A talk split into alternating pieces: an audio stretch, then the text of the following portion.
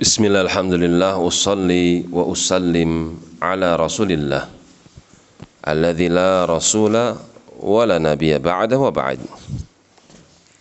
Masih di dalam surah Al-Ahzab sampai pada firman Allah tentang Nabi sallallahu alaihi wasallam maka Muhammadun aba ahadim min rijalikum. Sekali-kali Muhammad sallallahu alaihi wasallam itu bukan ayah dari salah seorang di antara laki-laki di antara kalian. Ayat ini memutus hubungan antara Nabi Muhammad sallallahu alaihi wasallam dengan anak angkatnya yang bernama Zaid bin Harithah. Tidak lagi ada sebutan Muhammad atau Zaid ibn Muhammad sallallahu alaihi wasallam putus. Karena itu dipanggil Zaid ibn Harithah maula Muhammadin sallallahu alaihi wasallam. Walakin Rasulullah beliau tidak lain adalah utusan Allah. Aku yang mengutus dia. Ketika Nabi sallallahu alaihi wasallam diputus nasabnya tidak lagi memiliki nasab dengan anak angkatnya, maka seperti ayat yang pertama. Wa azwajuhu ummahatuhum, istri-istri beliau adalah ibu bagi orang-orang yang beriman, maka beliau adalah abul muslimin. Beliau adalah bapaknya kaum muslimin.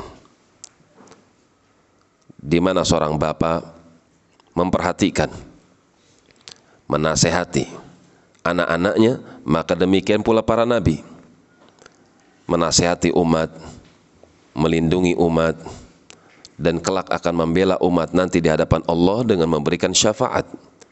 Itulah beliau, bapaknya orang-orang yang beriman. Wa khataman nabiyyin dan beliau adalah penutup para nabi. Tidak lagi ada nabi setelah beliau. Wa kana Allah bi kulli syai'in aliman dan sesungguhnya Allah Subhanahu wa taala dia maha tahu atas segala sesuatu. Ilmunya luas.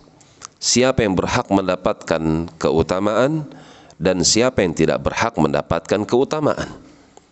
Apabila Allah mendapati hati seorang ini atau hati seorang hamba ini layak mendapatkan hidayah, maka hamba tersebut pasti mendapatkan hidayah. Dan jika Allah mendapati hati hamba tersebut layak untuk mendapatkan penambahan hidayah, maka hidayah tersebut pun akan ditambah oleh Allah Subhanahu dan sebaliknya. Jika memang hati manusia itu buruk, tidak layak mendapatkan hidayah, maka Allah akan menutup hidayah pada hati orang tersebut. Dia Maha tahu atas segala sesuatu. Demikian wallahu taala alam bisawab.